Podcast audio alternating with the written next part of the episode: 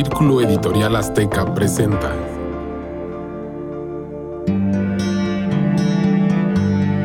Círculo de Historias.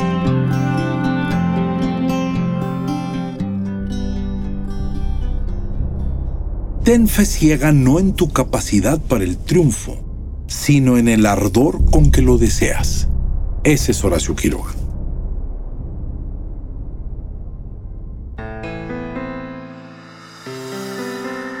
¿Qué tal? ¿Cómo están?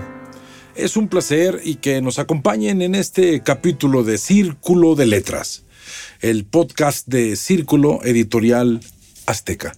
Eh, el día de hoy es, siempre es, es agradable, inquietante, estimulante trabajar con alguien que responde a, a, un gran título de un autor que se llama Sergio Pitol, que, el cual tuve el gusto de conocer y de platicar muchas tardes con él. Y tiene un título que es formidable. Isaí, el escritor al cual me menciono, es el gran Isaí Moreno. Ya después hablaremos de todo lo que son sus premios y sus cosas, pero para no caer en los lugares comunes, voy a, conversar con él y luego diremos poco a poco la grandeza curricular. ¿sí? Pero lo que importa siempre es las grandes personalidades que hay detrás de una letra. El título del libro de Pitol es Pasión por la trama. Y ese se me hace un gran título. Eh, escribía yo aquí, la trama es lo que se mueve en el paisaje de la escritura, dándole vida. Es, eh, fíjese, como decía Alessandro Barico Isaí, es el encresparse del agua tan importante que de modo impreciso le llaman mar. Es una manera muy bella de, de llamar a la trama. ¿Por qué hablamos de esto? Porque Isaí Moreno que es un escritor espléndido, premiado con el Juan Rulfo, para empezar mencionaremos eso, ¿sí? Pues trabaja haciendo lo más difícil, tramas, ¿sí? Y la trama es inalcanzable. Y de eso quisiera yo empezar, maestro.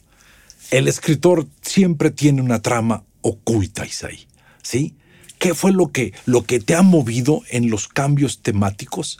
¿De qué manera tu cerebro se ha movido para tener tramas diferentes, con títulos diferentes, ideas diferentes.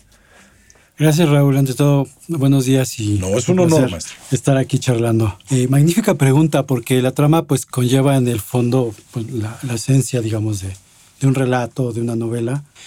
Y también en el fondo de la trama tiene ese secreto que es interconectar cosas, ¿no? E, es el tejido oculto, como tú hablas, siempre hay algo oculto sin duda, que quizá no es visible para el lector, y a veces incluso a veces ni siquiera es visible para uno. Pero eh, el, secreto de la trama pues es interconectar cosas. ¿no? A mí me gusta usar mucho la palabra conjetura son palabras que la gente ha dejado de pronunciar, ¿eh? Sí, pero es, es una palabra hermosa porque de latín es coniactura y es conectar. Entonces uno relaciona cosas con cosas. Y creo que uno eh, siempre en la vida cotidiana, incluso, y creo que es, es maravilloso que en la vida cotidiana, aunque estés haciendo otras cosas, tu mente está conectando eventos, sucesos, pasado, presente, futuro, etcétera. Y eso es lo que en el fondo da lugar a después el tejido del que hablábamos, del que te, que te mencionaba, que es como el secreto de la estructura de las historias. Y pues lo que dice Pitol pues es insuperable, ¿no? Es increíblemente poderoso. Es en una frase todo se encuentra, ¿no?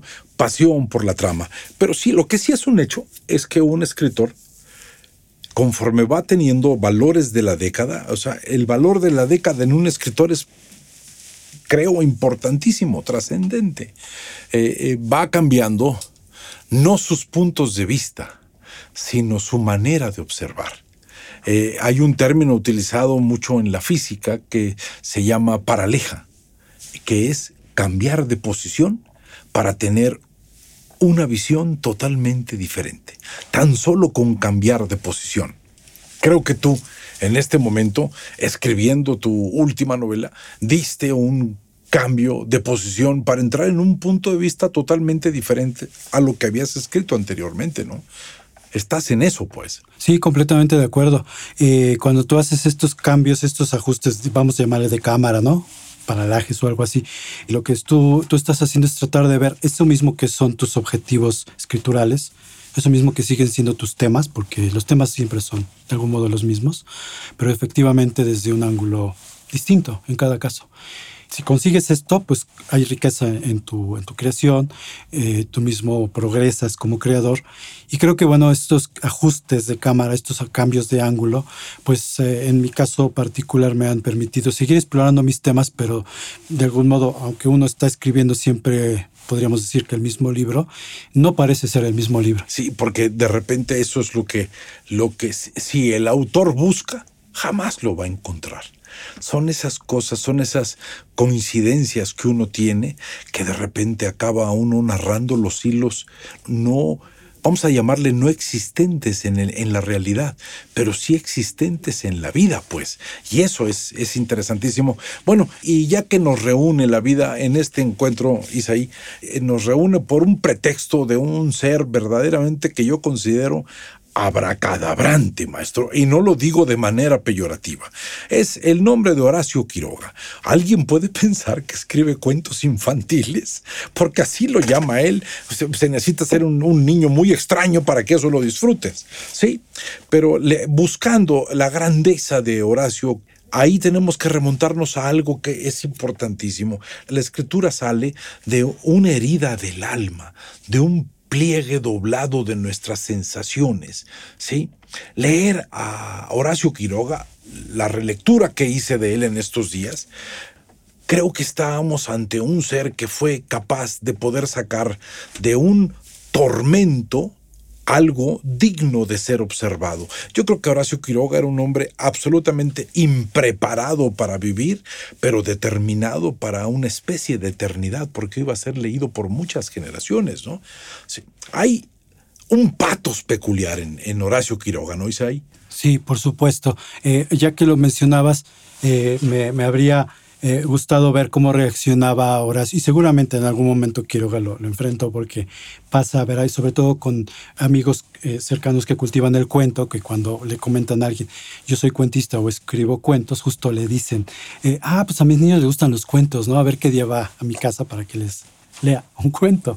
y, y bueno, eh, tú pensando en, los cuentos de, la selva, ¿verdad? Que bueno, él declaradamente lo hizo, los hizo eh, pensando en sus hijos, pero creo que Quiroga pues ha inscrito en una más que nada en una tradición. A algunos le gustaría llamarlos malditos, qué sé yo, pero en principio eh, creo que Quiroga además de que sí se inserta en una tradición como es el modernismo y todo eso. Es, llamativo. Él, él está insertado en esto. Y él, sí. él, mismo lo Que por cierto, yo no entiendo cómo un país como Nicaragua pudo haber sacado a un ser tan brillante como Rubén Darío. Exacto. no, no, lo acabo de. A no ser por, el, por el, ambiente salvaje, la, la selva, el sentido como distinto de vivir que tenía Nicaragua en aquel tiempo, ¿no?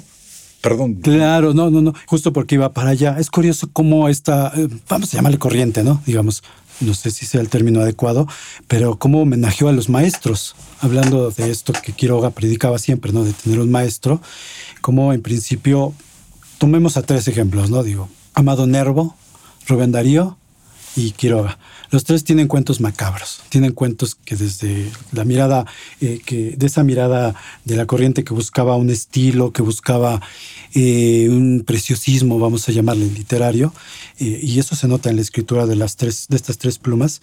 Estos pliegues de los que tú hablas, logran explorar esos pliegues pues no sé, de eso ominoso que tiene la realidad o eso ominoso que, que hay en nosotros dentro, dentro de nosotros. Y lo consiguen muy bien, por supuesto, partiendo los tres de el maestro Po. Y eso es increíble, ¿no? Porque finalmente es una... Lo que ellos hicieron pues fue una continuación de la tradición literaria. Y, dijo, ¿qué más se puede pedir?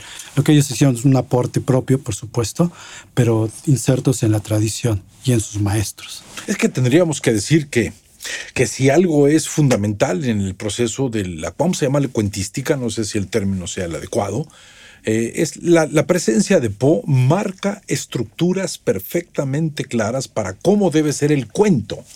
Esa estructura de Poe influye en el proceso del, del modernismo. La primera vez que suena la palabra modernismo como tal, Isaí, es en la Francia, en 1905. Ahí es la primera vez que se menciona la palabra modernismo y le quita la, la posibilidad a las cosas de no aparecer en la literatura. Hay cosas que estaban destinadas a nunca aparecer en la literatura porque se consideraba la creación literaria de otra manera. Aparece la palabra modernismo y ahí cabe absolutamente todo. ¿En qué consiste el modernismo? En que todo se vuelve punto de partida, todo se vuelve punto del lenguaje, se le da un sentido completamente diferente a, las cosas y en ese sentido, bueno, Poe en, el siglo XIX norteamericano es, es verdaderamente estrujante, marca la estructura cuentística que va a cambiar hasta que entra Chekhov. Chekhov es el que desordena, desordena el mundo agarrando a los personajes en determinado momento, pero quiero llegar a esto. El cuento, como, o, o la narración literaria, tiene para mí tres cosas. Un secreto, un enigma y un misterio. El cuento vive resolviendo un enigma. El misterio es algo que queda siempre flotando y en la literatura el secreto siempre va a tender a, revelar, a, ser eh, revelado, pues. El enigma es el poderío de Horacio Quiroga. Hablemos del, del almohadón de plumas, que es el centro de nuestra plática.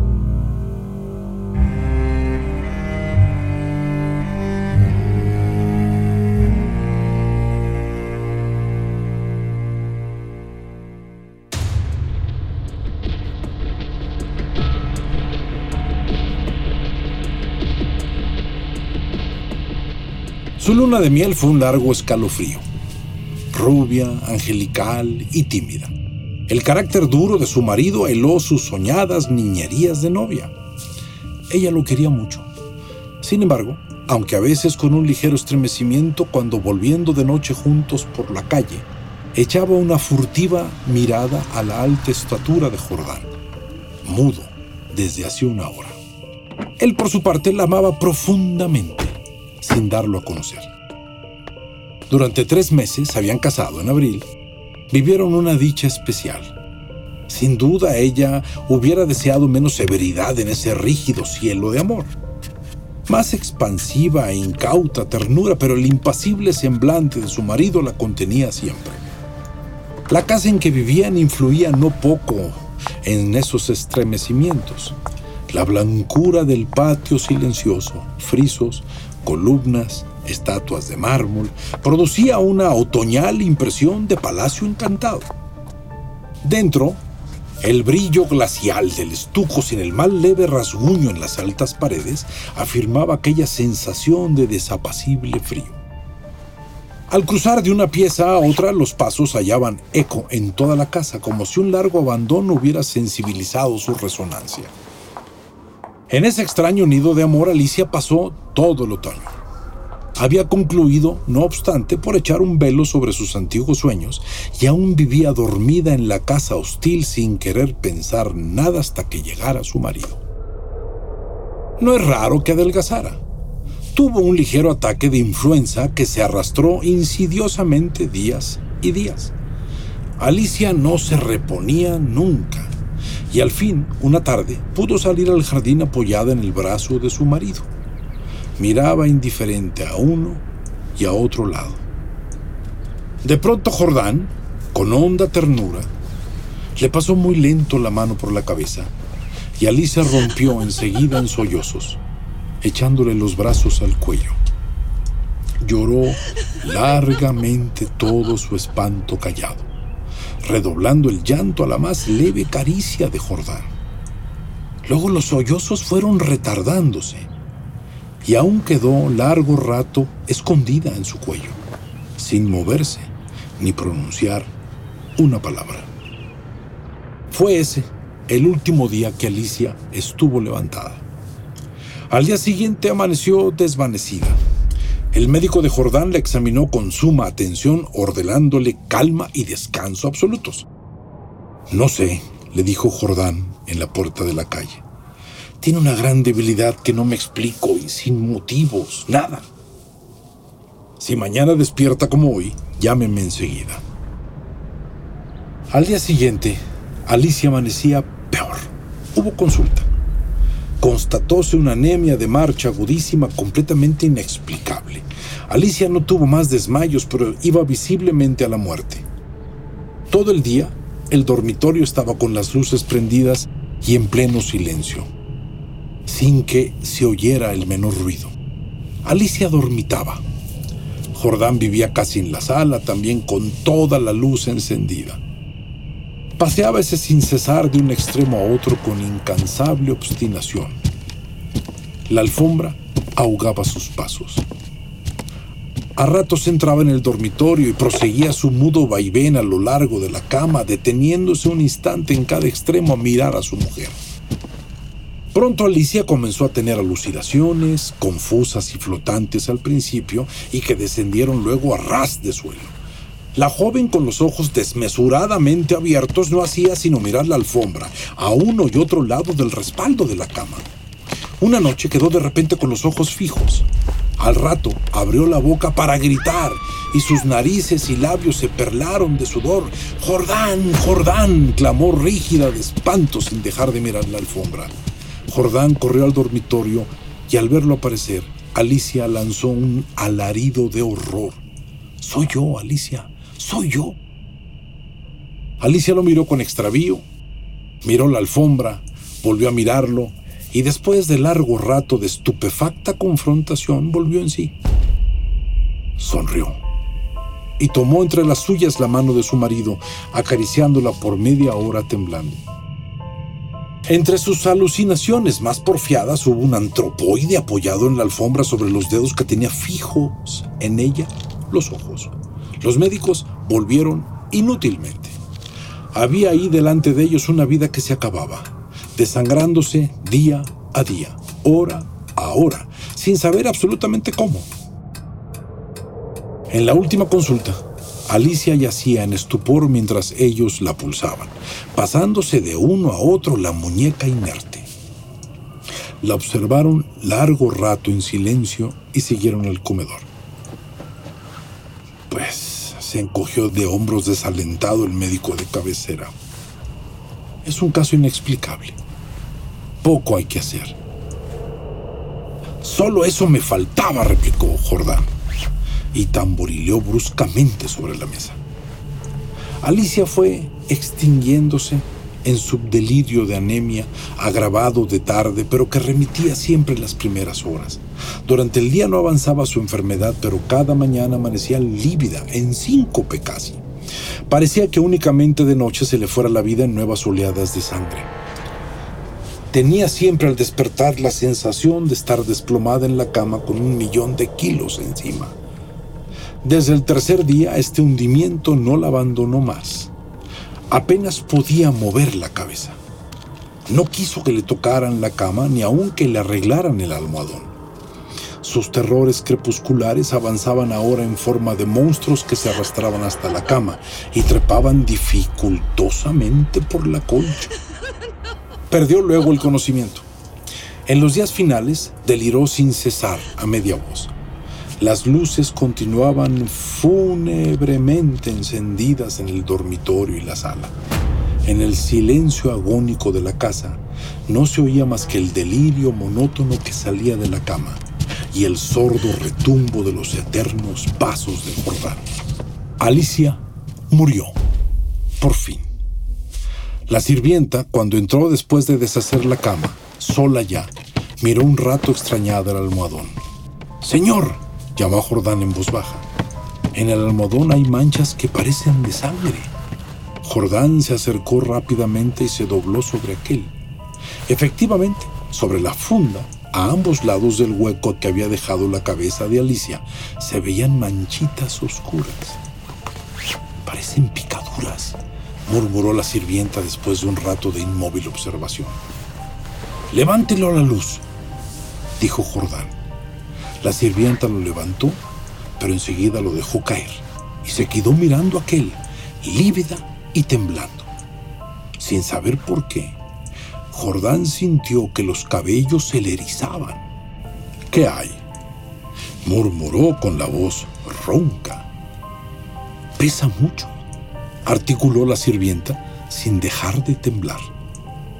Jordán lo levantó pesaba extraordinariamente. Salieron con él y sobre la mesa del comedor Jordán cortó funda y envoltura de un tajo. Las plumas superiores volaron y la sirvienta dio un grito de horror con toda la boca abierta, llevándose las manos crispadas a los bandos. Sobre el fondo, entre las plumas, moviendo lentamente las patas velludas, había un animal monstruoso, una bola viviente y viscosa. Estaba tan hinchado que apenas se le pronunciaba la boca.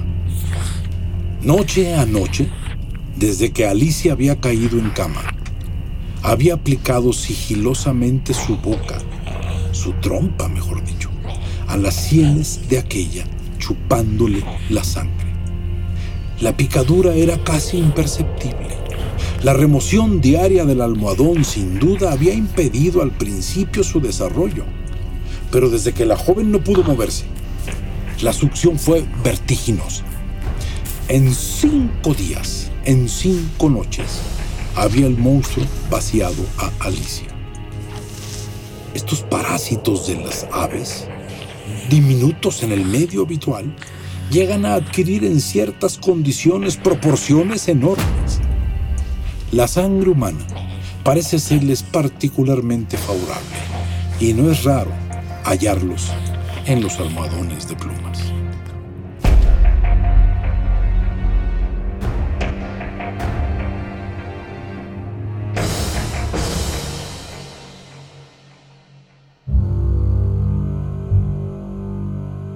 Este animal que le chupa la sangre a una mujer. Que, maestro, si tú agarras y ves la pintura de Julio Ruelas, en los dibujos de Julio Ruelas, este gran mexicano olvidado que es grandioso, hay una pintura de un ser humano con un monstruo colocado en su cabeza que le está picando la cabeza y que al fin de cuentas es el signo de la tortura de la inteligencia, lo que Gorostiza diría como inteligencia soledad en llamas, ¿sí? Es este plano.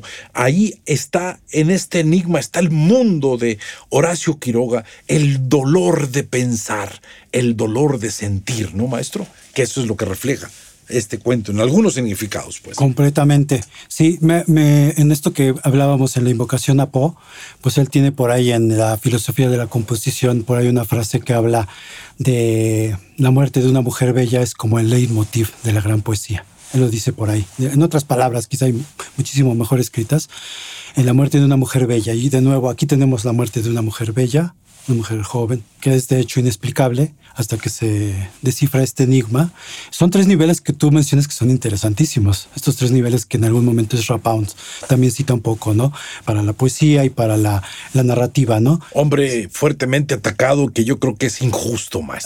Pero bueno, ese será motivo de otra sus convicciones. ¿Eh? Claro, porque es Rapound y toda la gente que en algún momento comulgó con lo que se llegó a considerar el fascismo en su momento. No, no es que hubiera razón de que comulgaran con ciertas ideologías, pero también la época era otra, ¿no? En fin, es, otra, es otro tema. Pero vayamos a eso que estás diciendo que me interesa Pound hablaba mucho de, justamente, y después su discípulo Eliot también hablan mucho de esto, de este secreto en el arte. Incluso yo creo que la mejor explicación del arte de contar historias la, dio un poeta, y fue Eliot, el discípulo de Pound, cuando él menciona, ¿no? El arte de una historia es eh, tener a un personaje que tiene una voluntad y una simplemente una voluntad que se opone. O sea, es un encuentro de voluntades. Es un encuentro de tensión. De tensión. Es una ley de tensión que al romperse empieza una ley de atención. y sobre todo en el lector, que Poe conseguía muy bien que Horacio, como bien tú lo dices, se ciñe sin problema, Horacio que se ciñe sin problema a una receta. Él mismo lo discutió, eh, ya no en el famoso decálogo del, del, perfecto cuentista, sino tiene un manualito breve, que también sacó en una columna, se llama el manual del perfecto cuentista, y justo hace un poco esa discusión de para qué le buscamos estructura al cuento y novedades, la digresión, él habla mucho de esto, de la digresión y de la retórica del cuento, del daño que le puede hacer la retórica al cuento. Y justo dice eso, si hay una fórmula creada, ¿para qué te sales de ella? Ponte a escribir, ¿no? Y creo que él se ciñe sin problema a esa fórmula, donde pues siempre tienes como ese as bajo la manga en una tensión acumulativa, ¿no? Es una de las recetas de Poe, ¿no? Y generando la atmósfera con una tensión acumulativa y de pronto pues viene el, pues, el famoso golpe fulminante. Y entonces, pues es lo que él consigue. Él decía en su manual del perfecto cuentista un poco eso. Termina con frases breves y contundentes y así, bueno, termina el almohadón de plumas, ¿no? Una, una obra portentosísima. En muchos sentidos, digo, también yo en mi relectura vi cosas que no vi en mi, ahora sí que en mi temprana juventud en cuanto al estilo. Yo dije, no, esto sí es una cuestión de que... ¿Puedo preguntar qué cosas? Sí, por supuesto. Pues eh, esto que le llamaban el lemot just, la palabra precisa. Uf, parece que, digo, es que él tuvo su época de poeta al inicio, ¿verdad? Y por ahí dejó algunas cosas.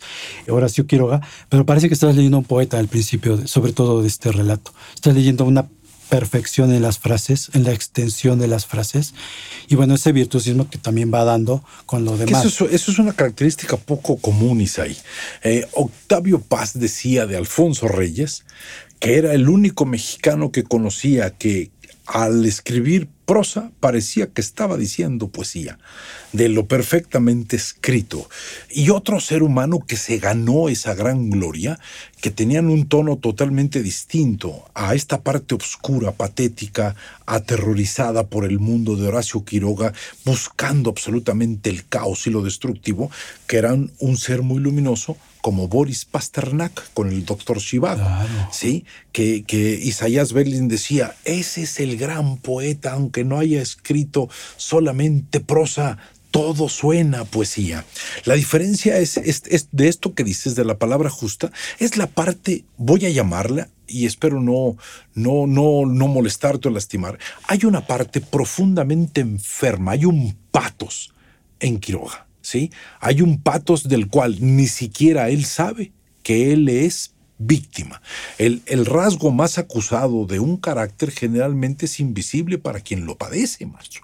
¿Sí? Tú le puedes decir a una gente, usted es tal cosa, no, yo no.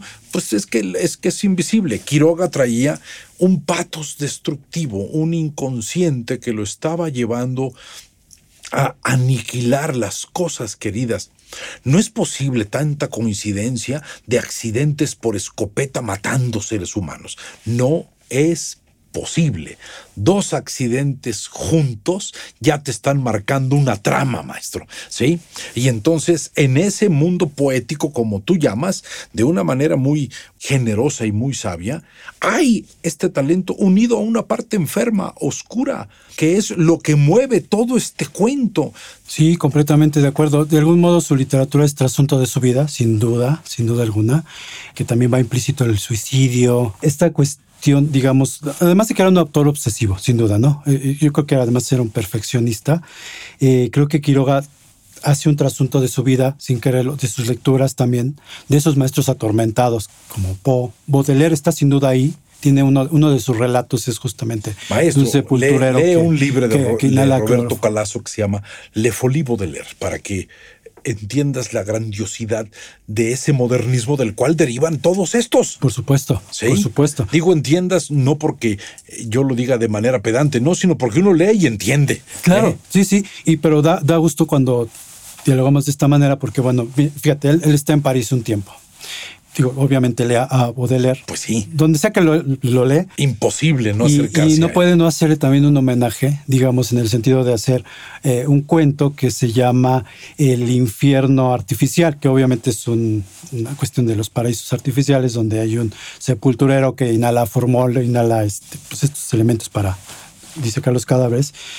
Y pues de pronto empieza a tener como una visión ahí rara donde habla con un cadáver cocainómeno. O sea, de hecho, es el mundo del ajenco, de las drogas, del, del sentido de, del el encontrar otra realidad paralela para poder expresar lo que sienten ellos. Por supuesto, pero tiene un hermanazgo, pues claro está, coincido contigo con estas almas atormentadas, como son Poe, incluso Nietzsche. Nietzsche es citado por ahí en alguno de los cuentos. Y si no, ya metí la pata, pero si no es de Rubén Darío. Y de pronto termina diciendo, yo soy Nietzsche. O sea, una cosa alucinante. Estos seres atormentados, obviamente, Baudelaire. Y entonces emparentado con todo lo que dices de esta cuestión de destino, yo creo que sí era una, una cuestión de destino. Es una cuestión vamos a decir, de, un proceso de ir cargando las locuras y las, los patos de personas que no conociste. Nosotros no somos seres solos, somos una muchedumbre en movimiento.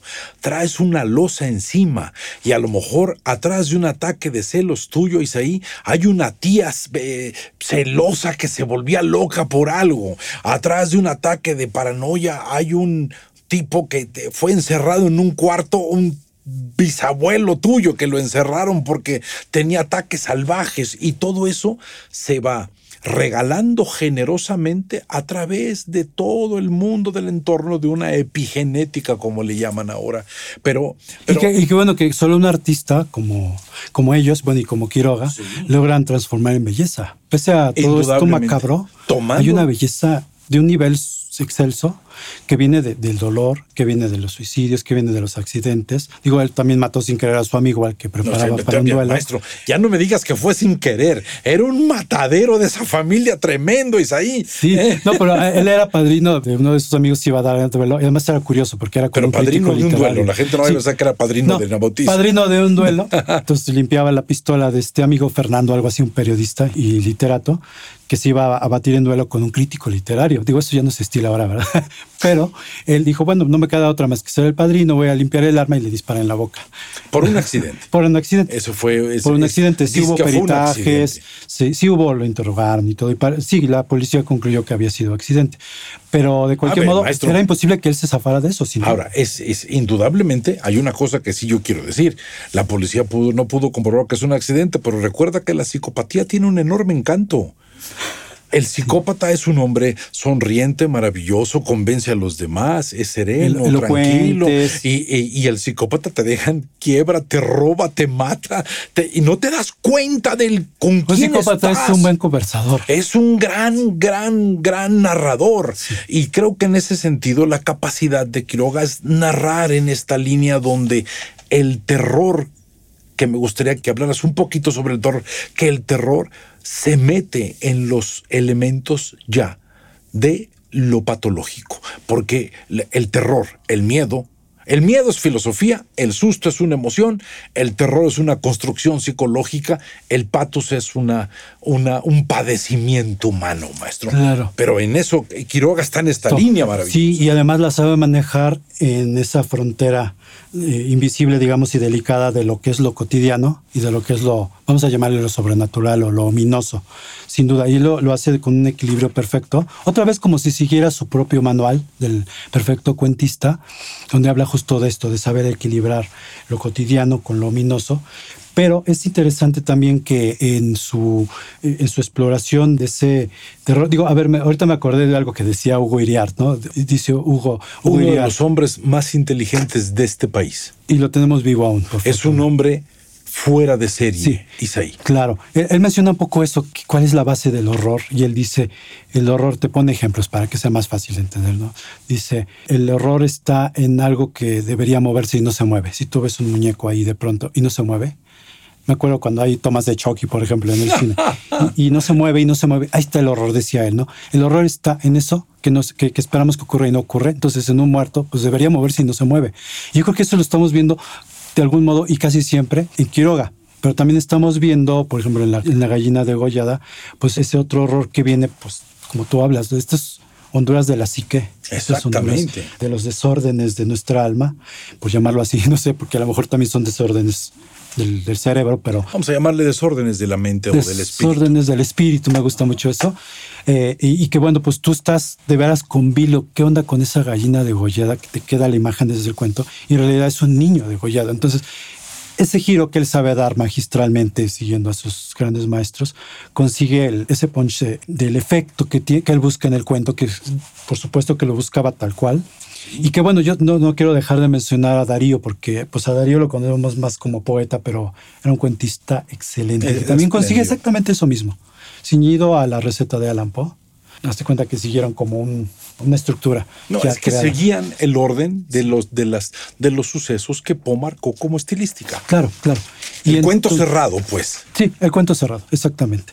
Y no de final abierto, sino de final cerrado. Entonces consigue también unas cosas macabras, que para qué te cuento, ¿no? Así como está la muerte de Salome, que es de nuevo retomar ese tema de la muerte de una mujer joven y bella. Y, bueno, la novia de Corinto de Amado Nervo. me llama la atención por ese parentesco que hay de temática, de obsesión por por esta cuestión mórbida, ¿no? De, de, la muerte y a la vez lo bello de la muerte. Y entonces la novia de Corinto, pues esta novia que regresa de la tumba a darle la sortija a su amado, pero solo porque tiene tres, tres días, tres horas, ya no recuerdo, de permiso de la muerte para entregar la sortija, ¿no? Y despedirse, etcétera, etcétera. Hay una gran cantidad de comentarios que pueden ser simbólicos, pero bueno, Isaí, el tiempo siempre es abruma, maestro, porque el tiempo es algo que los ustedes cuando escriben esculpen tiempo. Esa es la labor de ustedes, esculpir un tiempo. Y, que, y, la labor de cada quien es esculpir su propia persona.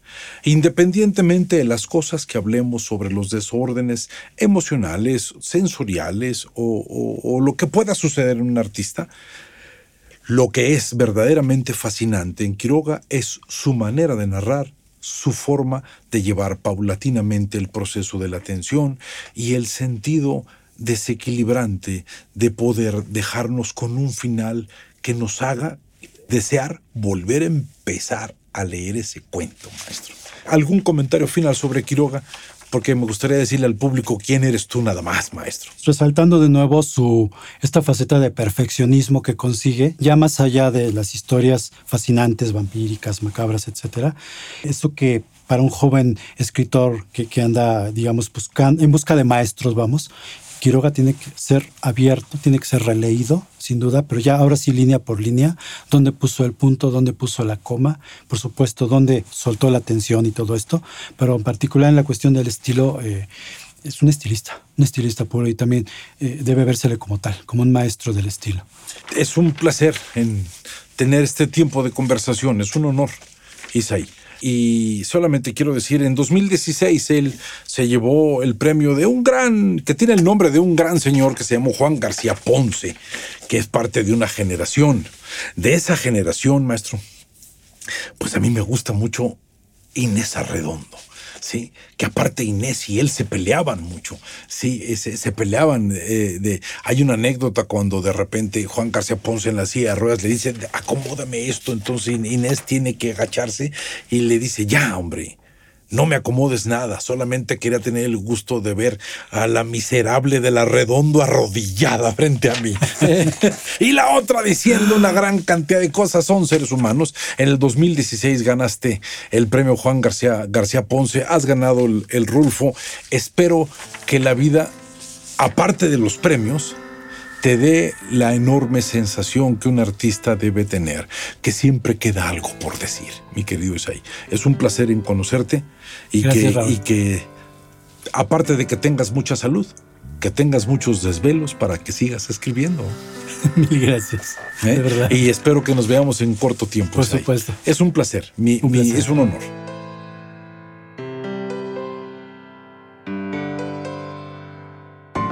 Círculo Editorial Azteca presentó